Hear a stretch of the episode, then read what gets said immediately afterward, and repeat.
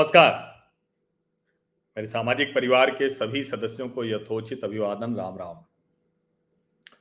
Hindutva secularism और उसके बीच में क्रिकेट अब वैसे तो मुंबई को माया नगरी कहा जाता है, लेकिन पूरे महाराष्ट्र की राजनीति ऐसी ही कुछ माया है, भ्रम जाल है। और यहाँ के नेताओं के आपसी संबंध भी बहुत अच्छे होते हैं। कहा जाता है कि हर एक नेता भले एक दूसरे का कितना भी बड़ा विरोधी हो,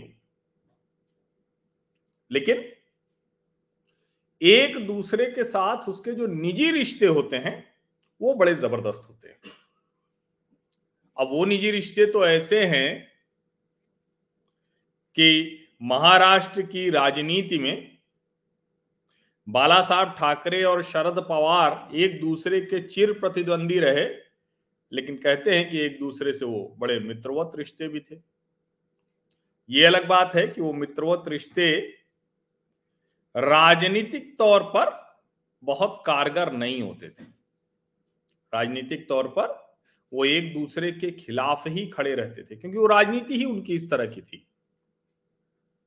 अब जब बाला साहब ठाकरे नहीं रहे और शरद पवार अपनी राजनीतिक पारी के अंतिम क्षणों में हैं, अंतिम वर्षों में हैं और बाला साहब ठाकरे के पुत्र उद्धव ठाकरे राजनीति में हैं।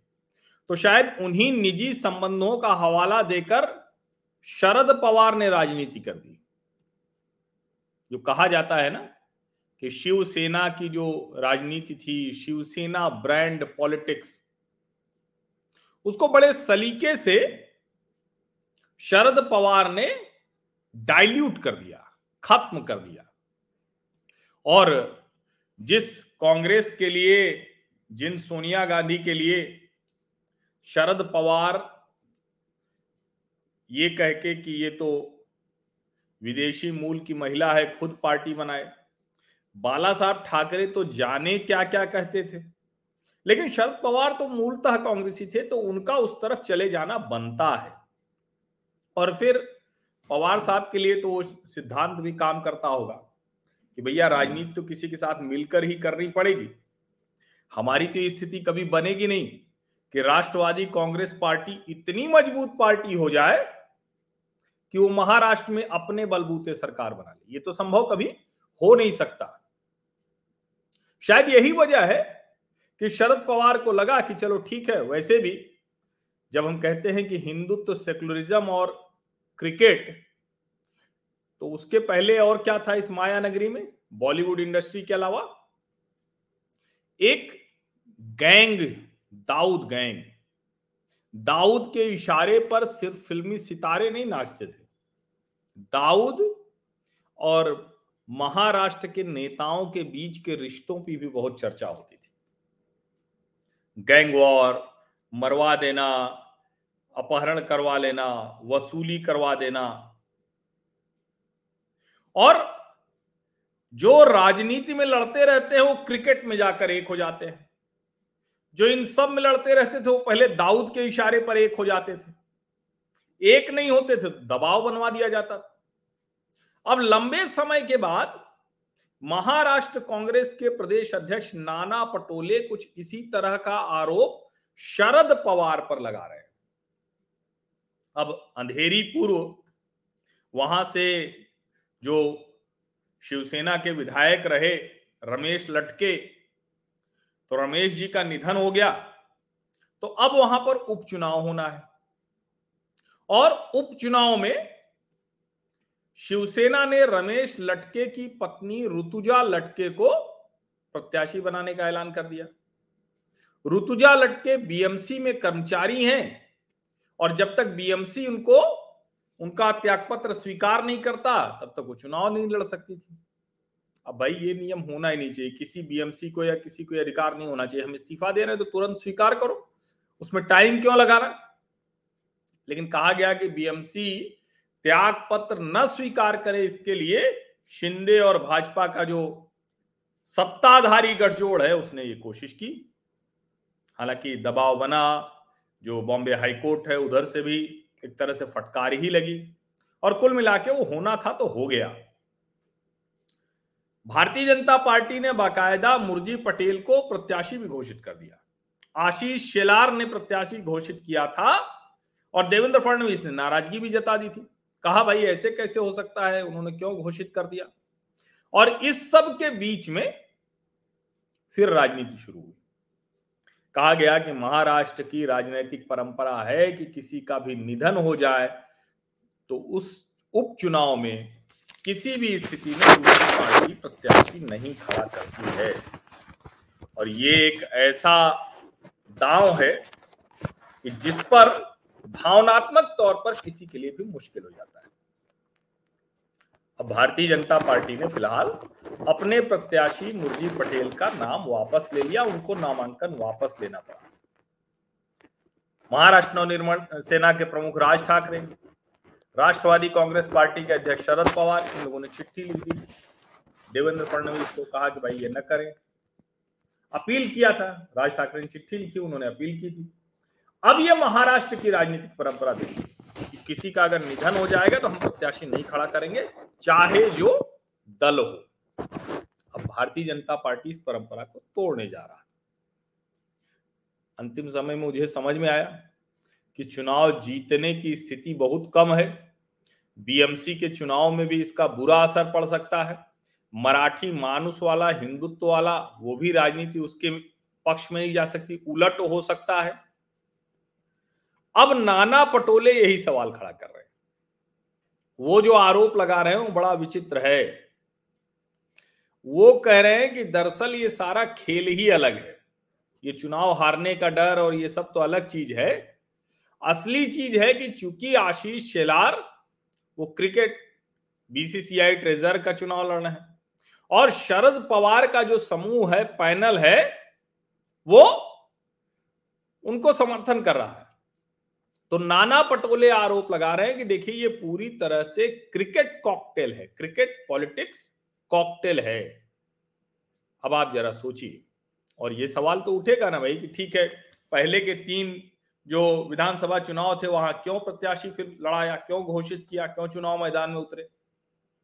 लेकिन उस सब के बीच में जो ये क्रिकेट सेकुलरिज्म और हिंदुत्व की राजनीति करने वालों को एक साथ जोड़ देता है इसके पहले भी हमने देखा था कि देवेंद्र फडणवीस अजीत पवार के साथ सरकार बनाने चले गए थे मुँह अंधेरे, हालाँकि बड़ा बुरा पीटे थे। और जब दोबारा लौटे तो सीएम से डेप्यूटी सीएम बन गए। तो महाराष्ट्र की राजनीति थोड़ी अलग किस्म की तो है। वैसे हर राज्य की राजनीति अलग होती है। बिहार में जाइए तो वो अपने को अलग कहते हैं, उत्तर प्रदेश वो अपने को अलग कहते हैं, महाराष्ट्र, राजस्थान वो अपने को अलग कहते हैं। तो हर जगह की राजनीति कुछ अलग है।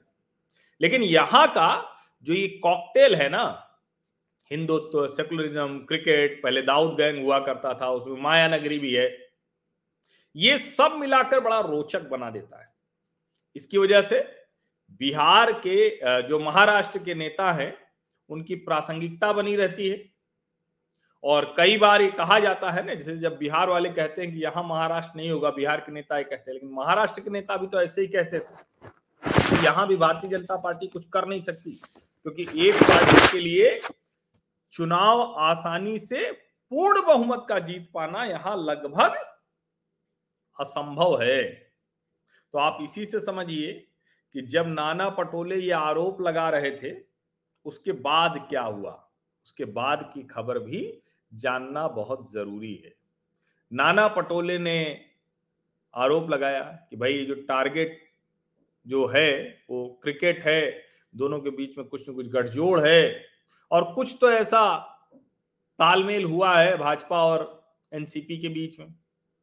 कमाल की बात ये कि शरद पवार कह रहे हैं कि भाई ये नहीं होना चाहिए, डेढ़ साल की विधायकी बची है, क्यों ऋतुजा लटके के खिलाफ प्रत्याशी खड़ा करें? हालाँकि अब चुनाव होगा, भले ही नाम वापस ले लिया है, लेकिन अब चुनाव होगा, क्योंकि शायद पहले भाजपा प्रत्याशी ना आते तो शायद कोई नहीं लड़ता, लेकिन अनअपोज नहीं होगा, चुनाव तो होगा वहाँ, तीन नवंबर को।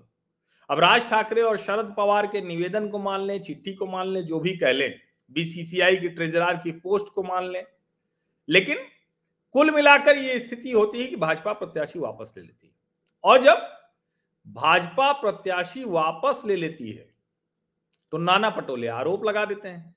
अब एनसीपी के जो महेश तापसे हैं, वो कह रहे हैं, भैया, अंधेरी पूर्व के बाईपोल उपचुनाव और एमसीए और बीसीसीआई पोल में हमारे चीफ की इन्वॉल्वमेंट का इससे क्या रिश्ता हो सकता है?